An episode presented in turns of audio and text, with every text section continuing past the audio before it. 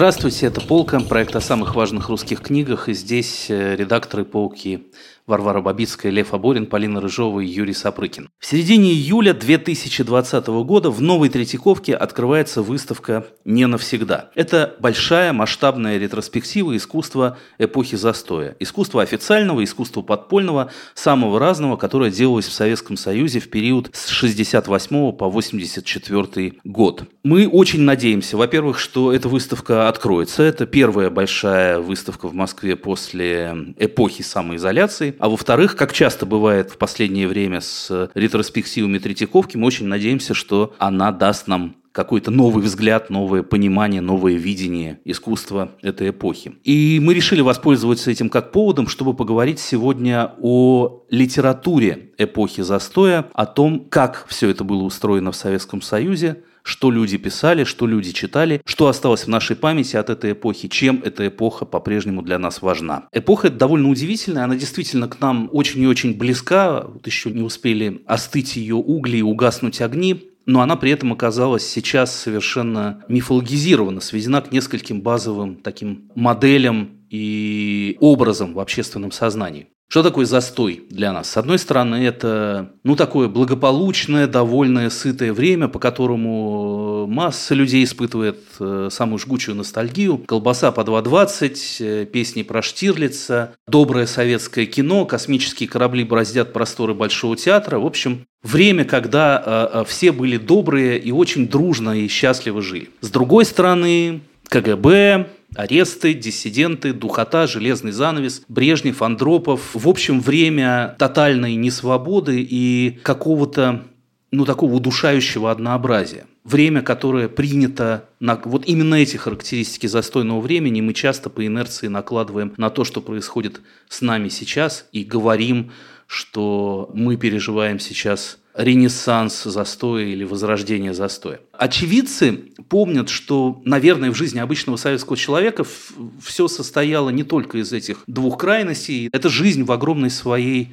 части была ни советской, ни антисоветской. Она состояла из многочисленных нюансов и полутонов, которые, конечно, со временем стираются из памяти. И вот этот разговор о нюансах и полутонах, попытка выйти за пределы вот этой э, модели, состоящей из э, такого торжественного советского благополучия и удушающей советской несвободы, они в последнее время предпринималось достаточно много. Базовой в этом смысле, конечно, стала книга Алексея Юрчака «Все было навсегда, пока не кончится». И да, сейчас мы все чаще пытаемся разглядеть эти полутона, и, наверное, сегодня имеет смысл тоже о них поговорить. Потому что восприятие литературы застоя тоже подверглось некоторому упрощению, некоторой мифологизации. Нам кажется, что ну, вот были какие-то несовместимые друг с другом ее части. Была литература советская официальная, была андеграундная и подпольная, была зарубежная, все, что ушло в эмиграцию. И между ними было мало общего, мало пересечений. Более того, за каждую из этих ветвей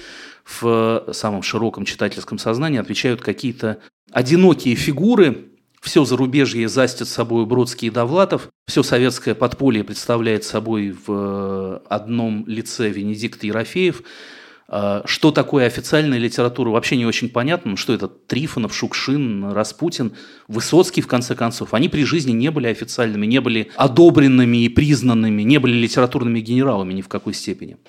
А, а, наверное, мы попробуем сегодня э, как-то вникнуть в эти полутона и понять, что же скрывается между вот этими одинокими фигурами и базовыми моделями советской культуры, которые остались в памяти. Я бы начал, наверное, с того, как тот самый очевидец, что вообще один из мифов о Советском Союзе эпохи застоя – это миф о самой читающей стране. Очень такое укоренившееся представление о том, что вот культура литературы и чтения до такой степени проникли в массы, что мы по этой части оказались впереди планеты всей, и вся страна читала в метро, и покупала книжки, и э, находила в литературе нечто большее, чем просто буквы на бумаге, э, какой-то духовный идеал, какую-то жизненную мудрость, и внимание к этой сфере было приковано совершенно невероятное. Страна действительно много читала, но что и как она читала сейчас э, тоже не всегда просто себе представить. Я вот, готовясь к нашему разговору, понял, что, наверное, за всю эпоху застоя есть довольно четко выделяемый абсолютный чемпион по аудитории, по публикациям, по читательскому спросу книга, которая, безусловно, была за все эти 16 лет номером один. Да, а у вас есть какие-то гипотезы, что это может быть? «Малая земля». Конечно. Да, это м, повесть «Малая земля» Леонида Брежнева. Вот эта книга, которую действительно читали, хотели все этого или нет. И, наверное, ее тиражи могли бы поспорить с э, «Войной и миром» и с «Унесенными ветром» и с чем угодно. Читательская карта была устроена совершенно не так, как сейчас. И первое, что бросается мне в глаза при воспоминаниях об этом, это огромное количество очень специальных каналов доставки, у каждого из которых есть какой-то свой образ, свои правила игры, от каждого из которых ты понимаешь, чего ждать, и выстраиваешь между ними сложный баланс. То есть э, это не просто разница между бумажными и электронными книгами, которая кажется нам сейчас такой драматической, а это разница между, не знаю, толстыми журналами, причем между ними тоже есть свои градации. Очень важно, чем новый мир отличается от юности, а эти двое от нашего современника. Это книги, которые продаются в магазинах, но которые совершенно не хочется читать. Это книги, которые надо доставать через какие-то знакомства, связи, записываться в лотереи, сдавать макулатуру, чтобы получить эти книги. Это сам издат, это литературные чтения на западных радиостанциях, которые тоже оказываются важнейшим источником знаний.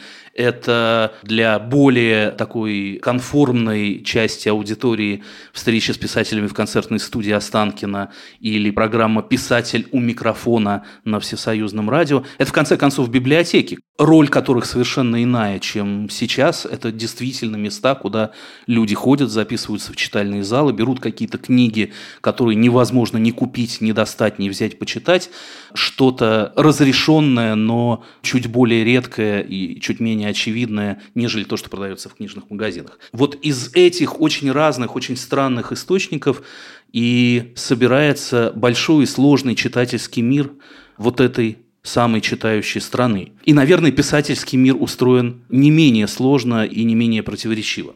Мне кажется, что здесь тоже можно найти какие-то отличия от того, что происходит сейчас. Совершенно другие институты, совершенно другие принципы, по которым этот мир делится, начиная от его официальной части, я не знаю, каких-то там секций Союза писателей или семинаров для творческой молодежи и заканчивая самым важным, а именно компаниями. Да? Литературный мир делится на компании, на круги, на кружки, на объединения, формальные и неформальные, структуру которых было бы ужасно интересно проследить, составить какую-то карту. Наверняка эта работа когда-то будет сделана или уже делается. Но мы можем, наверное, вспомнить сейчас какие-то из них, самые заметные или самые дорогие для нас то, что мы знаем и то, что мы помним. Искусствовед Андрей Ерофеев говорил, что Москва 70-х 80-х была покрыта густой сетью подпольных академий. Да, люди встречались на квартирах, люди передавали друг другу книги, самые датские, редкие. Существовала действительно такая система распространения для своих, и книги нужно было доставать, да, были какие-то магазины, спецраспределители, и при этом информация распространялась достаточно быстро действительно интерес ко всему запрещенному был очень велик. И когда недавно я говорил с э, Сергеем Чуприниным по поводу предыдущей исторической и культурной эпохи оттепеля, он говорил, что, значит, в то время критика каких-то отрицательных, загнивающих буржуазных явлений означала, что вот это интересно, на это стоит обратить внимание существовали, безусловно, какие-то вполне официальные печатные органы, которые давали посмотреть хотя бы одним глазом в мир. Например, журнал «Иностранная литература», да, который, несмотря на то, что там было очень много проходных произведений из стран соцлагеря, да, дружественных нам, существовали и какие-то вещи действительно важные. Ну, то есть не случайно и в оттепельную эпоху и позднее портрет Хемингуэя в свитере был таким важным показателем, что ли, интеллигентности семьи, в которую ты попал. Да, и именно журнал «Иностранная литература» именно в застойные годы впервые печатает Стивена Кинга на русском языке. А, нет, впервые Стивена Кинга печатает, кажется, журнал «Юный техник». Я думаю, «Мертвая зона» это какая-нибудь. А, какой-то рассказ про игрушечных солдатиков, а вот «Иностранка» печатает «Мертвую зону», да. И это тоже прорыв, последствия которого мы только сейчас можем оценить.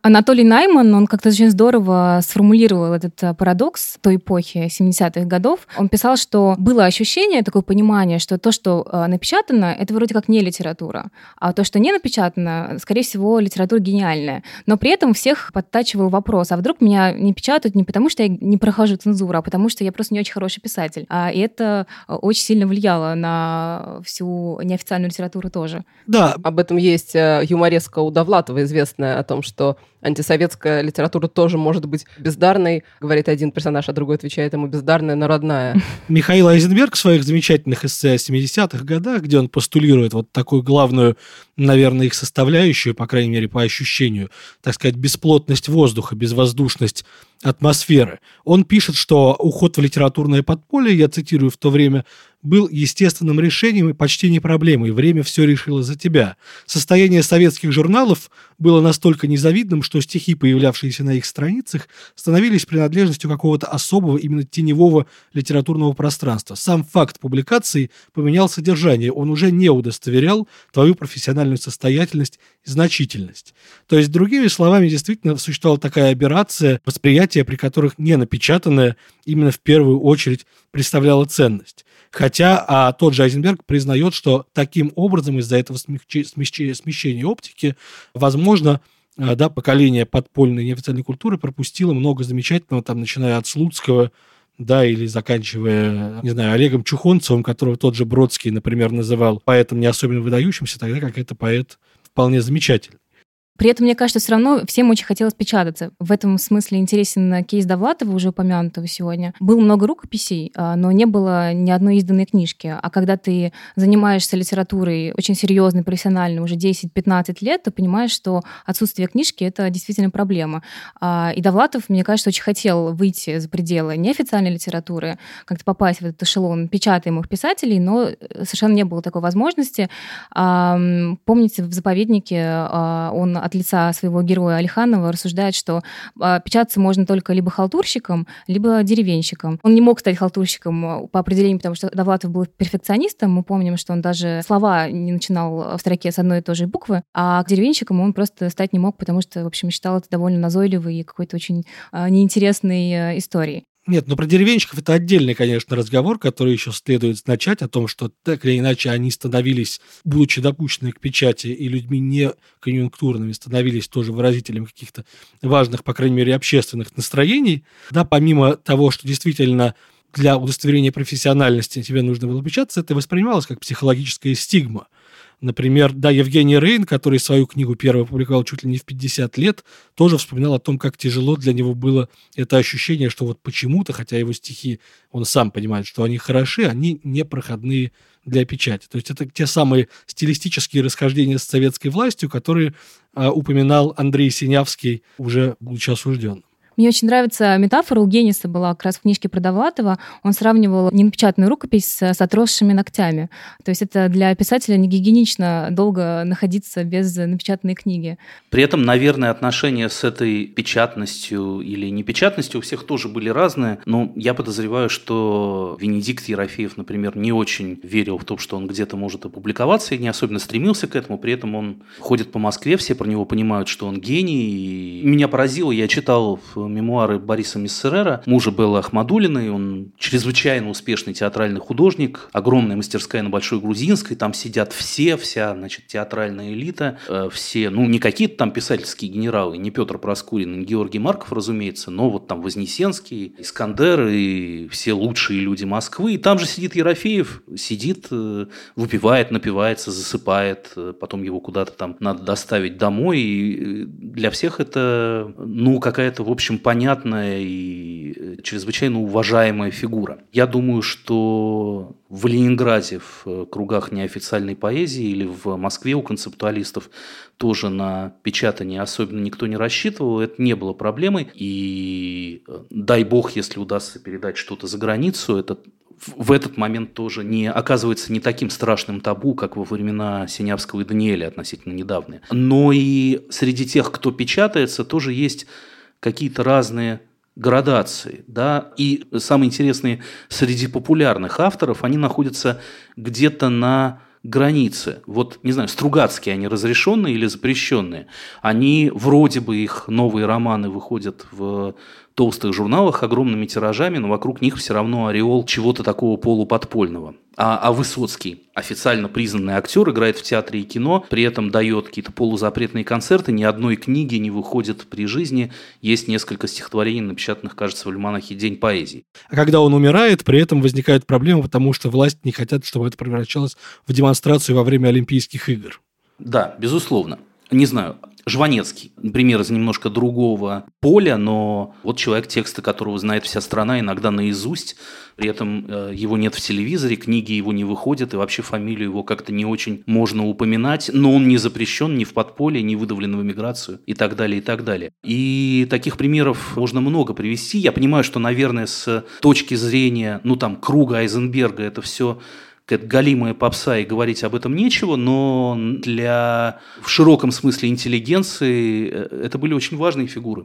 Шукшин. Ну, то есть можно суммировать, что э, литераторы находят определенную степень свободы, большую, чем они нашли бы в каком-то официальном поле э, литературы, которая воспринимается традиционно как э, высокий жанр, а они находят эту свободу в каких-то жанрах более маргинальных или второстепенных, или побочных, э, например, таких как перевод.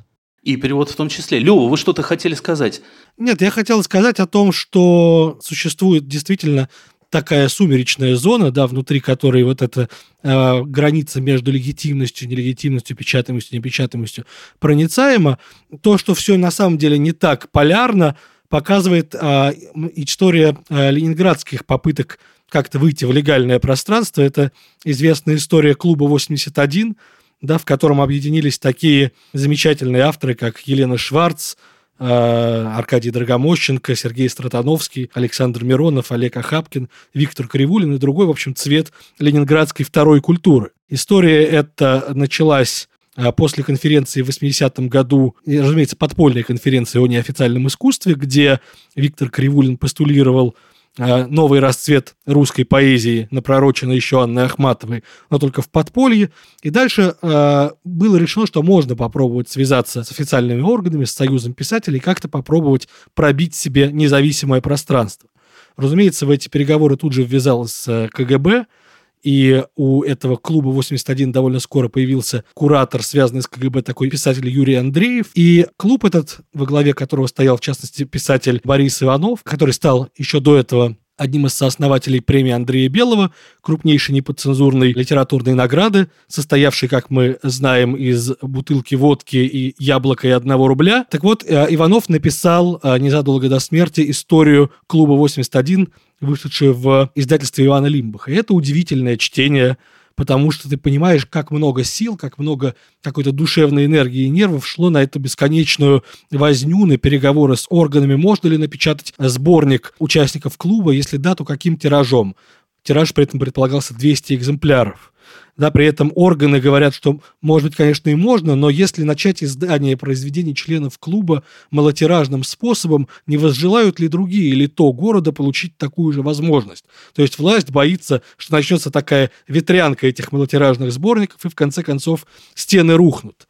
При этом действительно те, кто посещают собрание клуба 81, а это очень разная публика, получают возможность послушать и Стратановского, и Елену Шварц, и а, москвичей тех же Пригова, Рубинштейна, Кинжеева, Ольгу Седокову, и даже рокеров, таких как Гребенщиков и Курехин, которые устраивают там небольшие камерные концерты. А уже когда наступает перестройка, там открыто обсуждаются а, Бродский, Галич, а, чествуется заочно Солженицын, после публикации известной статьи Нины Андреевой «Не могу поступаться принципами» такой реакционной консервативной статьи о том, как надо сохранить верность ленинскому строю.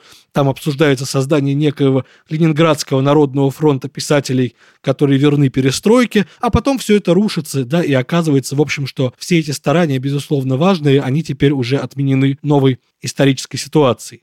Бродский в эмиграции, когда встречается с э, поэтом Юрием Кублановским, с ужасом потом рассказывают, что вот возник такой клуб а, при покровительстве КГБ, Кривулин, Хапкин, Шварц, все туда ходят. Кривулин говорит, товарищи из Большого дома сказали мне, что 80-е годы будут расцветом русской литературы. То есть, да, в рамках попытки как-то выйти э, за пределы вот этих маргинальных кухонь и э, мастерских, за пределы э, поколения дворников и сторожей, которые многим казалось абсолютно естественным бытованием, да, были возможны какие-то компромиссы с очевидно слабеющей властью. Да, интересный параллель здесь с Ленинградским рок-клубом, который тоже, как мы знаем, был организован не без участия органов госбезопасности. А, то есть э, вот эта сила, которая вечно хочет зла, э, в попытках контролировать э, свободное творчество, иногда вдруг создавала такие оазисы и цветники, где все в какой-то момент неконтролируемо расцветало. Что касается перевода, это же тоже, наверное, превратилось в некоторый принцип, вокруг которого люди объединялись, не просто там халтура, как в позднее сталинское время, ну вот нас не печатают, мы будем переводить по этот Джамбула, да, а что-то совершенно иное, что-то связанное с каким-то мировоззренческим выбором. Ну, конечно, и тут э, ключевая фигура, безусловно, Наталья Леонидовна Трауберг, которая, как она часто рассказывала, никогда практически всю жизнь нигде не служила официально. То есть она была носителем какого-то совершенно другого мира и другого воздуха вот в том самом э, безвоздушном пространстве, о котором выше было говорено. И э, при том, что перевод действительно для многих э, во все советские годы был убежищем, которое позволяло и просто пропитаться литературу, и как-то творчески, значит, реализоваться, и войти в официальное поле, существовать в официальном э, литературном поле. Феномен, э, значит, Трауберг состоял в том, что она делала переводы, которые точно так же не были рассчитаны на публикацию, по крайней мере, не было никакой уверенности, что эта публикация произойдет, а иногда было очевидно, что она не произойдет. А она переводила литературу, прежде всего, христианскую. Она открыла, значит, советскому читателю христианского Честертона, она открыла Клайва Стейплса Льюиса, и это ее деятельность переводческая, а, ее тексты, которые выходили в ее значит, домашнем издательстве «Елочка», они ходили по рукам и преследовали конкретную э, миссионерскую цель, потому что э, Наталья Леонидовна была важным деятелем э, христианского такого возрождения, э, которое происходило как раз э, в 70-е, 80-е годы в Советском Союзе, которое было связано с э, отцом Александром Менем. И группой целой вот каких-то христианских мыслителей. То есть это была попытка создать э, церковь внутри ада в своем роде, э, собственный мир. И столько же, сколько там было религиозного просвещения, там было просто много читательской радости, действительно, потому что э, и Честертон, и Льюис, и э, Вудхаус, например, любимец э, Натальи Леонидовны, которого она называла писателем райским и ангельским, это просто замечательное, очень легкое э, и смешное чтение – я думаю, что на фоне вот тяжести и духоты э, советской литературы это воспринималось действительно как глоток свежего воздуха э, и было по, поэтому прекрасным миссионерским ходом. Вот. И э, я хочу прочитать э, цитату из э, трактата Льюиса под названием «Боль», которую перевела Наталья Леонидовна, любила ее приводить, и которая в немалой степени применима и к э, нашим сегодняшнему дню, который многим э, часто небезосновательно, у многих ассоциируется да, с атмосферой эпохи застоя. Цитата такая. А порой мы попадаем в карман, тупик мира, в училище, в полк, в контору, где нравы очень дурны. Одни вещи здесь считают обычными, все так делают, другие – глупым донкихотством – но вынырнув оттуда, мы к нашему ужасу узнаем, что во внешнем мире обычными вещами гнушаются, а донкихотство входит в простую порядочность. То, что казалось болезненной щепетильностью, оказывается признаком душевного здоровья. Ну, то есть это такой огромный пласт литературы, э, который прививал, просто привил нескольким поколениям э, душевное здоровье и привел огромное количество душевно здоровых людей в церковь, которая в каком-то смысле этой Э, этими людьми до сих пор и живет в лучших своих проявлениях, на мой взгляд. Да, и надо сказать, что это вообще была огромная культурная работа, которая не пропала в, э, в туне, не э, осталась в рамках этих сообществ. А все это было издано, как только... Уже в 80-е стали, да, Льюисы. Началось новое время, да-да-да. Все оказалось, что вот есть огромный корпус уже переведенных книг, которые только и ждут своего издателя. И это все счастливо было напечатано и попало на самые широкие полки. И стало предметом культа часто, как Толкин, например, угу. который породил уже, ну, просто да, абсолютно, абсолютно. целую субкультуру. Да и Льюис. Ну и кроме того, как мы помним, под видом переводов можно было выдать собственные крамольные произведения, как это э, сделал э, Владимир Лившиц, отец Льва Лосева. Да-да. А что он переводил?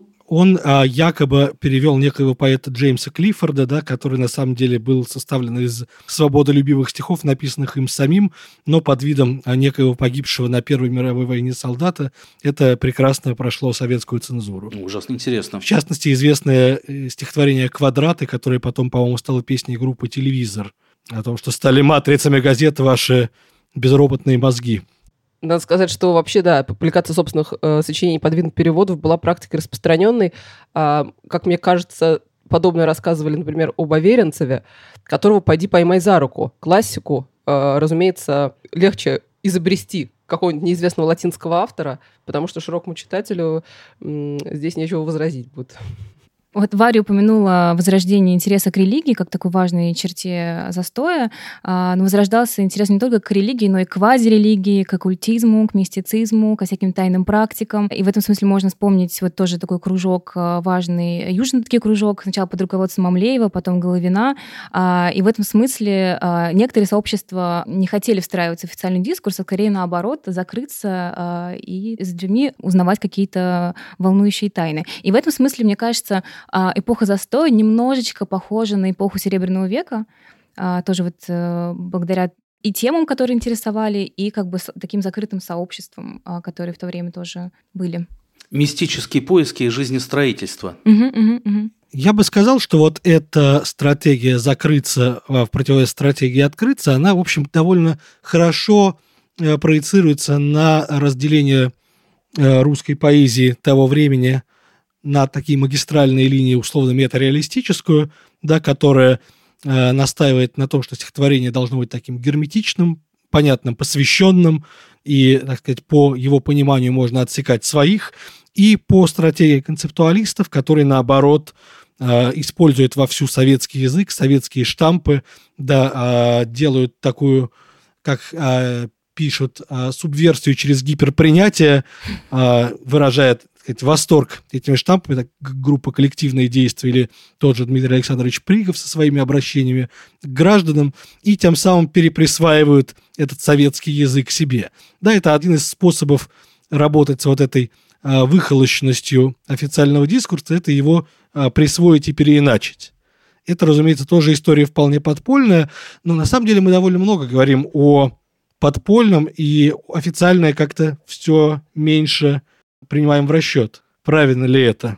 Но характерно, что поэзия концептуалистов, присваивая себе вот эти советские мемы, советский язык, превращая его, собственно говоря, в мемы, она э, при этом совершенно игнорировала официально признанную советскую поэтику. Она как бы сразу адресовалась, э, все эти поэты адресовались через голову советской лирики, непосредственно какой-нибудь лирики Серебряного века, там, к людям вроде Ходосевича. Нет, ну у того же Пригова есть, например, пародия на Михаила Светлова. Нет, все это, мне кажется, было. Была замечательная антология Дмитрия а Голковского «Утка речь», которая просто собрала образцы этой чудовищной советской поэзии.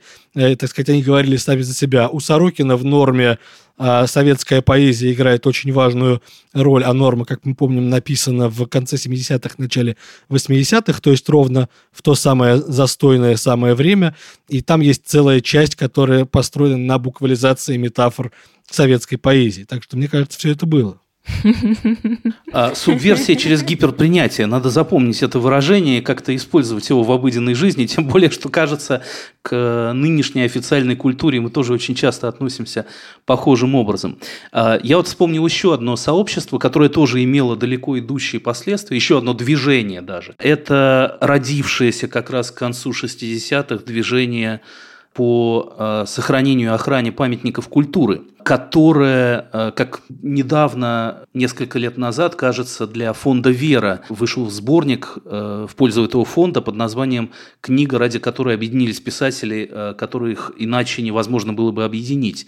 Вот движение по охране памятников культуры, у него тоже мог бы быть такой слоган или такой подзаголовок, потому что в этом участвуют активнейшие, с одной стороны, но такие столпы консервативной публицистики, как там Вадим Кожанов и Петр Полиевский, советский литературный генерал Леонид Леонов, э, старый лагерник Олег Волков, Владимир Сарлаухин, такой скрытый монархист и ультрапатриот, э, с чьей книги «Черные доски», в общем, во многом это движение начинается, с книги, о, которая пробуждает интерес к э, иконописи, к старой русской религиозной живописи и так далее, и так далее. И здесь же академик Дмитрий Лихачев, и здесь же, например, Андрей Вознесенский, который пишет целый цикл стихотворений о Сухаревой башне. «Восстановите Сухареву башню». А, это а, еще в начале 80-х вдруг становится почвой для а, какой-то такой большой массовой общественной кампании деятелей культуры, которую сейчас уже на новом историческом витке пытается повторить, например, телеграм-канал «Архитектурное излишество» с чуть меньшим успехом. Ну или сообщество «Архнадзор». Вот. А... Да, которое воюет. Да, да, да. Или сообщество «Архнадзор». Поездки в Кижи, восстановление Спасского Лутовинова, изучение там, того или иного там, деревянных церквей Руси, икон и старых памятников архитектуры Москвы.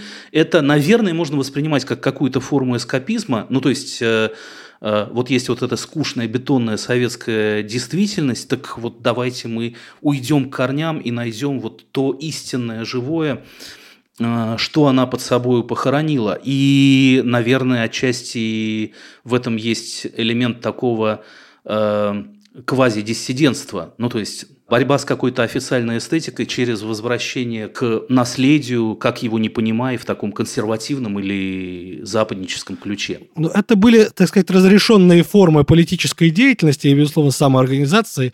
Наверное, еще более масштабной была борьба за, против поворота сибирских рек, в которой участвовали именно множество литераторов, например, Валентин Распутин и Сергей Залыгин. Да, и во многом благодаря их усилиям этот циклопический проект был в конце концов свернут. Возможно, формы самоорганизации потом помогли уже на следующем э, витке истории, на следующем политическом этапе. Я, наверное, тут еще бы сказал о двух каких-то важных критериях с точки зрения читателя, обычного советского читателя, как он воспринимает литературу. Не только печатная, непечатная или официальная сам издатовская, но и, например, литература проблемная, да, э, литература или авторы, которые Э, оставаясь внутри системы, тем не менее умудряются, пользуясь своим статусом, что-то такое говорить, э, о чем э, ну, не очень принято говорить с трибуны партийных съездов или в официальной печати. Ну, то есть, да, что такое, что такое Распутин или Астафьев? Это же не просто бытописатели деревни, это борцы с советским научно-техническим прогрессом, буквально таки борцы с решениями очередного съезда, а, каковой съезд постановляет построить гигантскую электростанцию, затопив все вокруг, вот, и в этот момент выходит Распутин и пишет прощание с матерой, которое вот это партийное официальное решение интерпретирует как ну, совершенно апокалиптический сюжет, в котором гибнет старый мир э, вместе со всем прекрасным и добрым, что в нем было. Да, это тоже э, начало такого советского экологического движения, это э, борьба за э, очень похожая на то, что ведется сейчас, борьба за историю о Великой Отечественной войне, в каких-то э, за человеческую окопную лейтенантскую правду, э, против правды, ну, такой официальной и такой торжественно-трибунно-парадной. Вот, это все, что таким образом проникает в литературу, все вызывает э, невероятный интерес. А, и, наверное, второй критерий это, это интересное и неинтересное. Да, потому что официальная, вот эта самая печатная литература, она катастрофически неинтересна, помимо всего прочего. Многотомные суконные романы, которые читаются, не знаю, как музыка эмбиент. Ну вот попробуйте почитать какого-нибудь Петра Проскурина. Но это же абсолютно такое течение словесных, э, ничего не значащих э, волн, над которыми только можно издеваться, как это делает Сорокин. А интересное это, это огромный и очень сложный материк, который тоже э, построен по каким-то эскапистским принципам, расцвет любых жанров. Э, от милицейского детектива, начиная с братьев Вайнеров и кончая совсем какими-то трэшовыми э, примерами, фантастика от Стругацких и далее, историческая проза, этнография, э, книги о путешествиях и приключениях, альманах на суше и на море – бог знает, что еще советского, заметим, не, не то чтобы какого-то массового, а вполне интеллигентного и начитанного а, извините за тавтологию, читателя, окружает невероятное количество предложений чем-то литературно увлечься. Я часто вспоминаю статью литературоведа Ильи Кукулина, которая года три назад была опубликована в новом литературном обозрении про советский New Age, который вышел из научно-технических журналов. У Кукулина страшно интересная гипотеза, что вот эти популярнейшие советские журналы типа «Техника молодежи» и «Знание сила» или там «Химия и жизнь», которые были ориентированы на Э, научно-техническую интеллигенцию, на инженеров или сотрудников там, закрытых институтов или так далее, и так далее, они, подстраиваясь под их интересы, где-то с 60-х годов э, начали давать не то, что им нужно по профессии, а начали давать им какую-то пищу для ума, именно как э, Э, ну, интересные, рискованные гипотезы в самых разных областях жизни. В 1965 году в «Технике молодежи» публикуется переводная американская статья про ЛСД. Вот это меня совершенно поразил, этот факт. Значит, э, язык дельфинов, Бермудский треугольник, э, египетские тайны египетских пирамид или пирамид Майя, снежный человек. Вот вся эта ересь и хиромантия, она проникает в сознание не то что советского человека, а советского научного работника, как э, ну, такой необходимый ему компонент странности, как бы гипотезы, которые делают жизнь более насыщенной и интересной.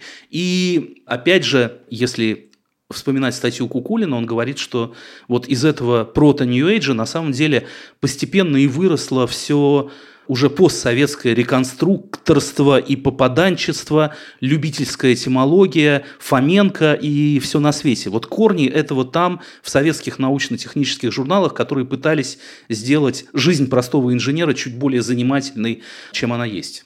Туда же, наверное, интерес к экстрасенсам. О, конечно, конечно, конечно. Это все а, это все, безусловно, важная часть э, мумиё йога. И, да, да. и йога, да. Я думаю, что в каком-то смысле и эстетические решения людей, далеких от советских э, ИТР сфер, тоже продиктованы вот этим выискиванием интересного, так сказать, выцепливанием подлинной культуры из э, массы, происходящего из каких-то случайных источников. Проза Павла Улитина – Э, недавно переизданного, она очень во многом состоит из таких вырезок, цитат, найденных э, в английских случайно попавших к нему журналах фраз, находок. Да, то есть мы видим буквально, как человек с блестящим умом, с великолепным потенциалом справляется э, с тем скудным информационным потоком, который к нему поступает, и пытается из него построить некоторый параллельный мир. Друзья, Понятно, что с момента окончания застойной эпохи прошло уже какое-то значительное время, и с тех пор литературные иерархии или память о том, ну, как бы, кто важен, а кто не важен, все это неоднократно переигрывалось. А как это все выглядит для нас сейчас? Вот, ну, даже не для нас, как для проекта «Полка». Про проект «Полка» все понятно. У нас э, эта эпоха представлена, кажется, Москвой петушками – школой для дураков, прощанием с матерой и домом на набережной. И заповедником. И заповедником Довлатова. Во сне ты горько плакал еще. Рассказ Казакова. Да, во сне ты горько плакал, рассказ Юрия Казакова. Как для нас, как для Левы, Полины, Вари, Юры. Что для вас сейчас самое интересное в той эпохе? В чем интереснее всего копаться, что интереснее всего вспоминать? Ну, во-первых, в, в самом этом литературном быте, который не всегда м- дошел до нас в виде каких-то готовых произведений, хотя произведений огромное количество, вот концептуалистов и прочего, а в той перформативной жизни, которую те же концептуалисты вели, которая была их общественной жизнью в тот период, когда то, что мы понимаем под политической общественной жизнью, было для них невозможно. Поэтому они, э, где-то служа, или нет, при этом жили в бесконечном каком-то перформансе. Михаил Эйзенберг очень любит э, вспоминать и много пишет о э, искусствоведе Асаркане, который э, создал целый жанр своими открытками почтовыми, которые он посылал, и каждая такая открытка была произведением искусства. И, вероятно, их публикация не даст представления о том эффекте, который они имели в свое время, потому что в этом было важно все, э, включая, разумеется, процесс собственных распространения по почте конкретному адресату. Вот какие-то такие... И ощущения невероятно... Да, какие-то маргинальные... Ни, ни на что не похожи. Литературные угу. формы художественные, мне кажется, интереснее всего. Не совсем пример из литературы, но а, близко. Вот одна из самых интересных историй, как раз выцепленных с той эпохи для меня, а, это история о петербургских а, интеллектуалках а, вот Малаховской, Горчевой и Мамоновой, которые издавали альманах «Женщина и Россия» и пытались а, воскрестить довольно органично при этом а, православный взгляд и феминистскую повестку. Вот. И мне кажется, что сейчас это звучит очень свежо, круто. И вот я, насколько понимаю, у Commonplace должна выйти книга как раз об альманахе и с воспоминаниями участниц. И это вот прям для меня, по крайней мере, очень интересно. Мне, конечно, всегда интересна поэзия, которая в это время возникает, причем она а, поразительно многообразна для любой эпохи сделала бы честь. Это и «Московское время», которое появляется где-то как раз в середине 70-х. Это и опыты Пригова, который открывает да, целую вот эту вселенную перепроизводства, так сказать, советских в кавычках текстов.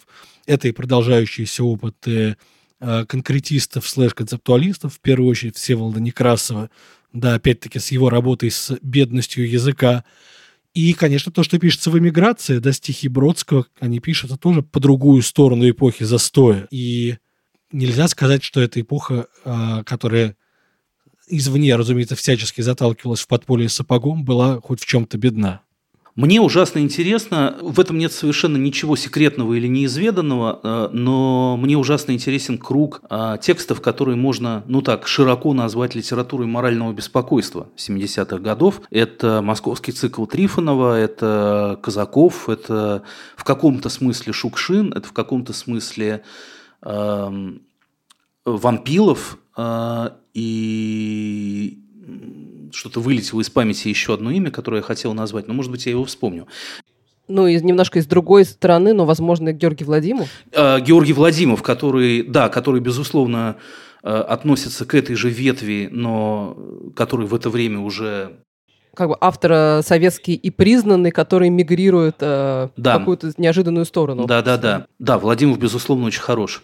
Вот, и это все э, вполне официальные печатающиеся авторы, но при этом Э, э, авторы, которые вот до такой степени остро чувствуют какое-то моральное крушение всего и вся, крушение старых э, идеалов, не знаю, идеалов старой интеллигенции или старых большевиков, вот той самой большевистской религии, о которой писал Слезкин в Доме правительства, Э, наступление такого нового э, общества потребления, которое неизбежно сносит на своем пути все и, видимо, и снесет этот советский строй. Это понятно, что люди, которые хотят жить хорошо, покупать дубленки, серванты и сервизы, э, это желание гораздо сильнее, чем все, что советская система может этому противопоставить. А, э, это конфликт между деревенскими, которые уезжают в город, и какой-то городской жизнью, которая устроена совершенно иначе. А, и это, с одной стороны, как бы не антисоветская литература, а, в ней нет никакого открытого протеста или непринятия. Но, с другой стороны, в ней достигается такая степень неприятия жизни как таковой, взрослой жизни как таковой, это совершенно селлинджеровская, когда писатель вдруг переходит на позицию какого-то подростка-идеалиста, который ну, просто ставит этой планете ноль, как, не знаю, вампилов в утиной охоте, потому что где Зилов из утиной охоты может реализоваться? Что ему, нужна перестройка или там, чтобы ему Цой спел, мы ждем перемен, чтобы ему дали свободу предпринимательства? Нигде он не может реализоваться, потому что этот мир – это просто царство энтропии, тупости и, э, и лжи, и, и он всегда будет таким, и, и поэтому, ну, как бы все, что можно сделать, это пойти на охоту, взять ружье и то ли выстрелить себя, то ли разыграть друзей, что ты выстрелил себя.